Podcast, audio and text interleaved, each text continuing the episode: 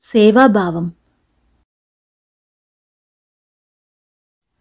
తమ కూతురి పెళ్ళి గురించి ముకుందుడి భార్య పార్వతి పోరు పెట్టుతున్నది. ఆమెకు ఒక మేనల్లుడున్నాడు. అతడిది వ్యవసాయ కుటుంబం. అయినప్పటికీ అతని నాన్న పార్వతి పెద్దన్నయ్య వాడికి మల్ల యుద్ధం నేర్పించాడు. వాడు రాజుగారి సభలో ప్రతి సంవత్సరం కొన్ని ప్రదర్శనలిచ్చి రాజుగారి చేత పతకాలు బహుమతిగా కూడా పొందాడు. నా మాట విని మీరు మా అన్నయ్యను కలిసి మాట్లాడండి. ఆడపిల్లకు తగిన వయసులోనే పెళ్ళి చేయాలి అంది పార్వతి. ముకుందం అవుననలేదు కాదనలేదు అతడికి తన మేనల్లుడైన రాముడి మీద ఎలాంటి సదభిప్రాయమూ లేదు.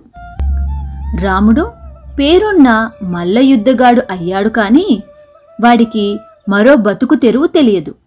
తండ్రితో పాటు వ్యవసాయానికి కూడా వెళ్ళడు. రాముడు మన అమ్మాయిని ఎలా పోషించగలడు? అని అడిగాడు ముకుందుడు. పార్వతి తన మేనల్లుడి ప్రస్తావన వస్తే చాలు పరవశించిపోతుంది. అదే పరవశంతో వాడికేం లోటండి? వాడికి రాజుగారి అండ ఉంది. ఏటేటా ఉత్సవాల్లో వాడికి బంగారు పథకాలు లభిస్తున్నాయి. అతడి కంటే ప్రతిభావంతుడు మన కుటుంబాల్లో మరొకడు దొరుకుతాడా? అంది. ముకుందుడికి తన భార్యకు ఎలా చెప్పాలో అర్థం కావట్లేదు. ప్రతి ఏటా పథకాలు సాధించడమే బతుకు తెరువా? ఏడాదంతా ఏం చేస్తాడు? అభ్యాసమా? తన కుటుంబానికి కావలసిన అవసరాలు ఎలా తీర్చగలడు? రాముడితో సంబంధం చేయకపోతే మరి పుట్టింటి వారి గడప ఎలా తొక్కగలను? మా వాళ్ళు మన అమ్మాయి మీదే ఆశలు పెట్టుకున్నారు అంది పార్వతి.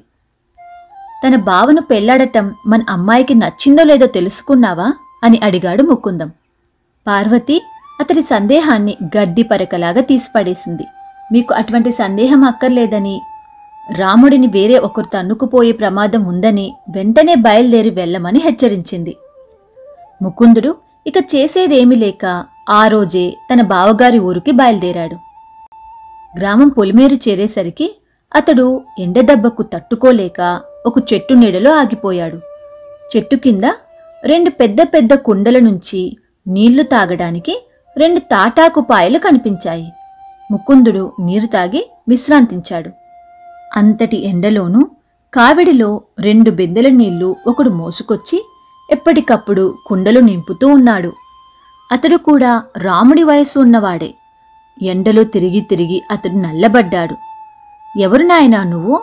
అని అడిగాడు ముకుందుడు. ఆ యువకుడు వినయంగా నమస్కరించి ఈ గ్రామంలో వ్యవసాయం చేసుకొని జీవిస్తున్నాను. మా గ్రామానికి వచ్చే బాటసారులు దాహంతో బాధపడకూడదని వారికి మంచినీరును ఈ విధంగా అందిస్తున్నాను అన్నాడు.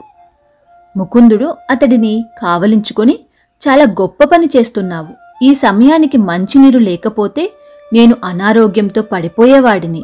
నా ప్రాణాలను కాపాడావు అన్నాడు. ఈ పని చేస్తున్నందుకు ఆ యువకుడికి ఎలాంటి ప్రతిఫలము రాదని గ్రహించాడు ముకుందుడు. అతడు తన వద్ద నుంచి ఎలాంటి మెప్పును కూడా ఆశించలేదు.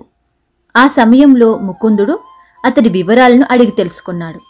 వ్యవసాయం మీద వచ్చే డబ్బుతోనే తృప్తిగా తన తల్లిదండ్రులతో సంతోషంగా బతుకుతున్నానని చెప్పాడు ఆ యువకుడు. విశ్రాంతి తీసుకున్న తర్వాత బయలుదేరి తన బావగారింటికి చేరుకున్నాడు ముకుందుడు. తన బావగారింట అందరూ బక్క చిక్కి ఉన్నారు. ఎవరి మొహాల్లోనూ కళాకాంతులు లేవు. ఇంటి పెరట్లో మాత్రం రాముడు తన కండలతో నిగనిగలాడుతూ తీరిక లేకుండా వ్యాయామం చేస్తున్నాడు. తన బావగారింట అందరూ ఎందువల్ల నీరసంగా ఉన్నారు తెలుసుకోవాలనుకున్నాడు ముకుందుడు. అతడి బావ ముకుందుడి వైపు నీరసంగా చూసి మా అందరి సంపాదన వాడి తిండికే సరిపోతుంది. ఈ ఏడాది ప్రదర్శనలో పాల్గొనవలసిందిగా రాజుగారు కబురు పంపారు. మేమంతా అర్ధ ఆకలితో ఉంటే కాని వాడి పోషణ సాగడం లేదు అన్నాడు. ముకుందుడు ఆ ఇంట రాత్రికి ఉండలేదు. తన బావ కూడా రాత్రికి ఉండిపోమ్మని పట్టుబట్టను లేదు. బాటసారులకు మంచినీరు అందించే యువకుడి ఇంట ఆ రాత్రి బస చేశాడు ముకుందుడు.